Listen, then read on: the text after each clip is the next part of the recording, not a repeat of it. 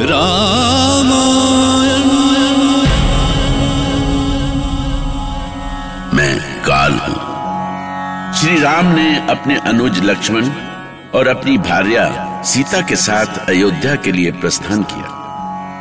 वो जिस अयोध्या की गोद में पले बढ़े थे, जिस अयोध्या में अपनी किशोर अवस्था बिताई थी, आज वो उसकी यादों में खोए हुए थे। जब अयोध्यापुरी के बड़े बड़े राजभवन दिखाई देने लगे तो उनकी प्रसन्नता की कोई सीमा न रही। इधर अयोध्या में कौशल्या, सुमित्रा और कैकेयी भरत के साथ श्री राम के स्वागत में राजमहल से निकल पड़े। अयोध्या की प्रजा भी उनके साथ निकल पड़ी। देखते ही देखते राजमार्गों पर भीड़ दिखाई देने लगी। भीड़ में सबसे आगे नंगे पांव, गेरुए वस्त्र पहने भरत रामचंद्र जी की खड़ाव लिए चल रहे थे। आगे बढ़कर सरयू नदी को निहारते हुए श्री राम भावुक होकर पवन कुमार हनुमान से बोल पड़े। हनुमान, मुझे संसार का कोई स्थान अपनी अयोध्या से प्रिय नहीं है। मुझे यहाँ के कांटे भी अन्य स्थानों के फूलों से अधिक सुंदर लगते हैं। वो देखो, सरयू नदी अयोध्या नगरी को अपनी गोद में लिए कैसे बच्चों के समान खिलखिला रही है। यदि मुझे यहाँ भिक्षुक बनकर भी रहना पड़े ना, तो दूसरी जगह राज्य करने से अधिक प्रसन्न रहूंगा।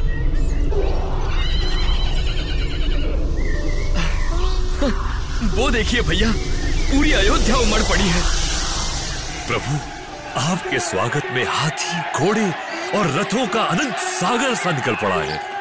कैसा अद्भुत दृश्य है। लगता है पालकियों में माताएं बैठी हैं। श्री रामचंद्र की जय, लक्ष्मण लाल की जय, जगत जननी जानकी की जय। जयकारों से पूरा आकाश गूंज उठा है प्रभु। हाँ हनुमान, हमारा पुष्पक विमान भी नगर द्वार पर पहुंच गया है। आओ, हमें यहीं उतरना है।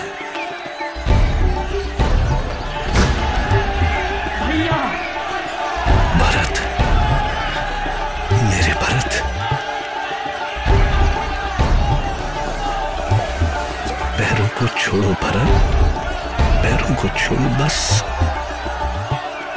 बस आओ आओ, तुम मेरे हृदय से लग जाओ। मेरा स्थान यही है भैया, यही यही है। इन्हीं चरणों में मेरा स्वर्ग है भरत। प्रभु, आपकी आंखों में आंसू देखकर सभी रो रहे हैं। मुझे और मेरे सखा बंधुओं को आशीर्वाद थे गुरुदेव। इन्होंने ही मुझे असंभव को संभव करने की शक्ति दी है। मेरा आशीर्वाद सदैव तुम्हारे साथ है राम, और जो तुम्हारे प्रिय हैं वो तो आशीर्वाद के पात्र होंगे ही। ओम दीर्घयुत्पाय बलाय वर्चसे सुप्रजस्पाय सहस अतो जीव शारदशतम्। अयोध्या के कुलगुरु महर्षि विशिष्ट ने श्री राम, सीता और लक्ष्मण के साथ आए सभी साथियों को दोनों हाथ उठाकर आशीर्वाद दिया। राम, सीता और लक्ष्मण ने माताओं को चरण स्पर्श किए। देवताओं ने प्रसन्न होकर पुष्पों की वर्षा की। नगरजनों ने जय जयकार किए। एक ही क्षण में सारी अवधपुरी राममय हो गई। स्त्रियों ने मंगल गीत गाए, आचार्यों ने यज्ञ किए, गाजे बाजे के साथ राम, सीता और लक्ष्मण राजमहल आए। सीता ने चौदह वर्षों बाद तीनों माताओं का आशीष पाकर सोलहों श्रृंगार किए। जय श्री राम। क्या बात है हनुमान, क्या सोचने लगे? आ, बहुत भूख लगी है प्रभु। सोच रहा हूं यहाँ मेरी भूख मिट सकेगी या नहीं। राजमहल में अन्न के भंडार भरे बड़े हैं हनुमान, और तुम भूख से व्याकुल हो रहे हो। मुझे माते जानकी के हाथ का भोजन चाहिए प्रभु। उनके हाथों से परोसे गए भोजन से मुझे पूरी संतुष्टि मिलती है। तो संकोच की क्या बात है, जाओ जानकी के पास ही जाओ। गया तो था प्रभु, पर वो तो श्रृंगार कर रही है। अरे श्रृंगार में कितनी देर लगेगी, जाओ उनके पास ही जाओ। वो जैसे ही श्रृंगार से निवृत्त होंगी तुम्हें भोजन दे देंगी। ठीक है प्रभु, जय श्री राम।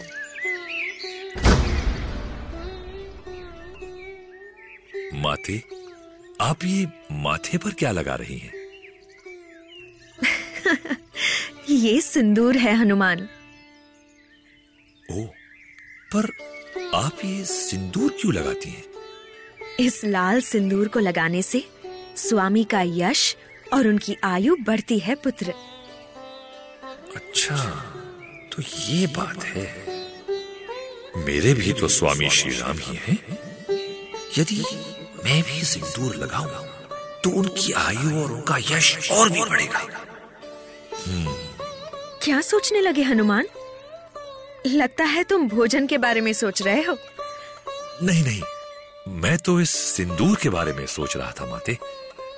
मैं भी कितना अज्ञानी हूँ, पता ही नहीं था इस लाल सिंदूर में इतनी शक्ति है। अच्छा माते, ये मिलता कहाँ है? ये प्रकृति से ही मिलता है, इसके पहाड़ होते हैं। तब तो वहाँ सिंदूर ही सिंदूर होगा माते। हाँ, वहाँ कौन सी कमी होगी। पवन कुमार हनुमान के मन में देर तक सिंदूर से प्रभु की आयु और यश वृद्धि की बातें गूंजती रहीं। अब उन्हें भूख की चिंता नहीं रही। वो धीरे से उठे और उड़ चले सिंदूर की खोज। इधर जब सीता उन्हें भोजन के लिए ढूंढने लगी तो उनका कोई अता पता नहीं था। वो भागती हुई श्री राम के पास पहुंची। स्वामी, हनुमान कहाँ है? आ, उसे तो मैंने तुम्हारे पास ही भेजा था जानकी, उसे भूख लगी थी। हाँ, पर श्रृंगार में थोड़ा विलंब हुआ, इस बीच वो न जाने कहाँ चला गया। दासियों ने पूरे राजमहल में देख लिया पर वो नहीं मिला। मुझे बहुत चिंता हो रही है स्वामी। कहीं वो फल ढूंढने के लिए वन में तो नहीं चला गया?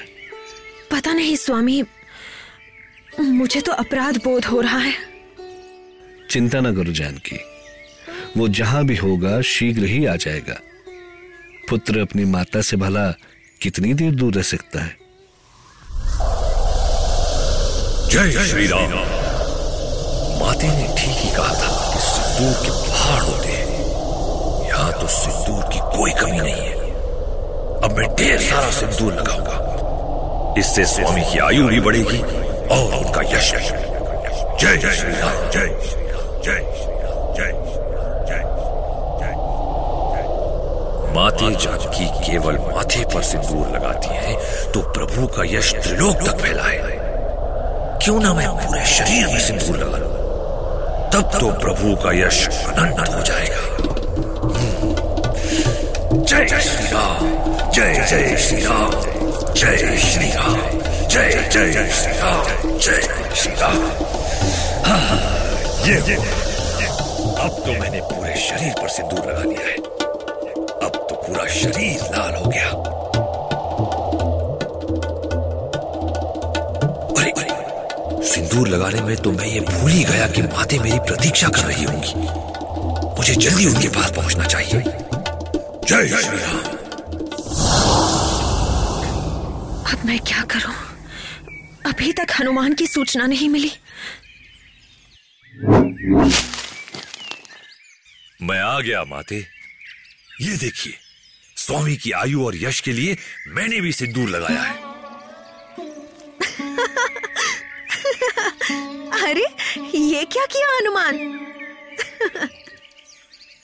क्या माते? कुछ नहीं, चलो अपने स्वामी के पास चलो। क्या तुम सिंदूर लगाने के लिए ही निकल गए थे? माते, आप ही ने तो कहा था कि सिंदूर के पहाड़ होते हैं। मैंने पहाड़ ढूंढ निकाला और स्वामी के लिए पूरा ही सिंदूरमय हो गया। महाराज की जय हो। महाराज, आज भी वो वानर हाथ से निकल गया। तुम तो लौट आए। मैंने कहा था कि यदि वो बच गया तो तुम्हें मृत्यु दंड मिलेगा। मृत्यु दंड के भागी हो तुम, बंदी बना लो इसे। मेरी कोई भूल नहीं है महाराज, मैं उसके पास पहुंचकर भी भ्रमित हो गया महाराज। असुर राज लवण का सैनिक भ्रमित हो जाए, इससे बड़ी लज्जा की बात क्या हो सकती है। किसने भ्रमित किया तुझे? किसने तुम्हारी मति मार दी? किसने? महाराज, राम का सेवक वो वानर बहुत ही पाखंडी और धूर्त है। उससे पहले उसने मुझे देख लिया और अपनी पहचान छुपाने के लिए पूरे शरीर पर सिंदूर का लेप कर लिया महाराज। पर तुमने उसे पहचाना कैसे? कैसे समझा कि वो वही वानर है? महाराज, वो सिंदूर का लेप करने के बाद जय श्री राम बोलते हुए आकाश में उड़ा था।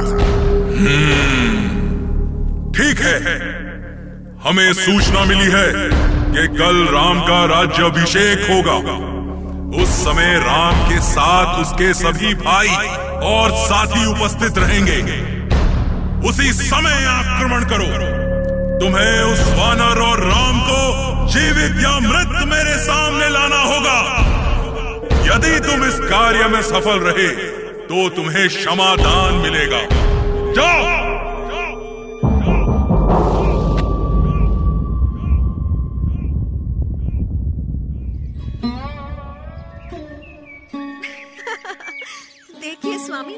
अपने हनुमान को देखिए।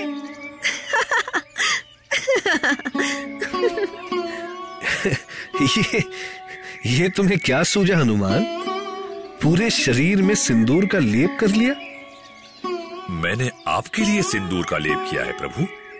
जानते हैं, सिंदूर लगाने से स्वामी को यश मिलता है और आयु बढ़ती है। अच्छा, किसने बताया ये रहस्य? माथे ने बताया प्रभु, इसीलिए वो प्रतिदिन अपने माथे पर सिंदूर लगाती हैं। हनुमान हनुमान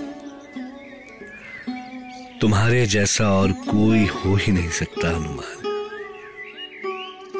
हम तुम्हारे भोलेपन और स्वामी भक्ति से अति प्रसन्न हैं। पवन कुमार, तुमने हमारे मन पर विजय प्राप्त कर ली है। आज मंगलवार है और हम तुम्हें आशीर्वाद देते हैं कि आज के दिन जो भी तेल और सिंदूर से तुम्हारी पूजा करेगा उसके सारे कष्ट दूर होंगे और उसकी हर कामना पूर्ण होगी। पवन पुत्र हनुमान को उनकी भक्ति और भावना के बदले श्री राम का आशीर्वाद प्राप्त हुआ और तब से श्री राम का ये आशीर्वाद एक शाश्वत सत्य बन गया कि जो भी केसरी नंदन हनुमान की पूजा सिंदूर और तेल से करता है उसकी मनोकामना अवश्य पूरी होती है। श्री राम से ये आशीर्वाद पाकर हनुमान अति प्रसन्न हुए और भरत के निर्देश पर आनंद में मगन हो श्री राम के राज्याभिषेक की तैयारी में लग गए। राम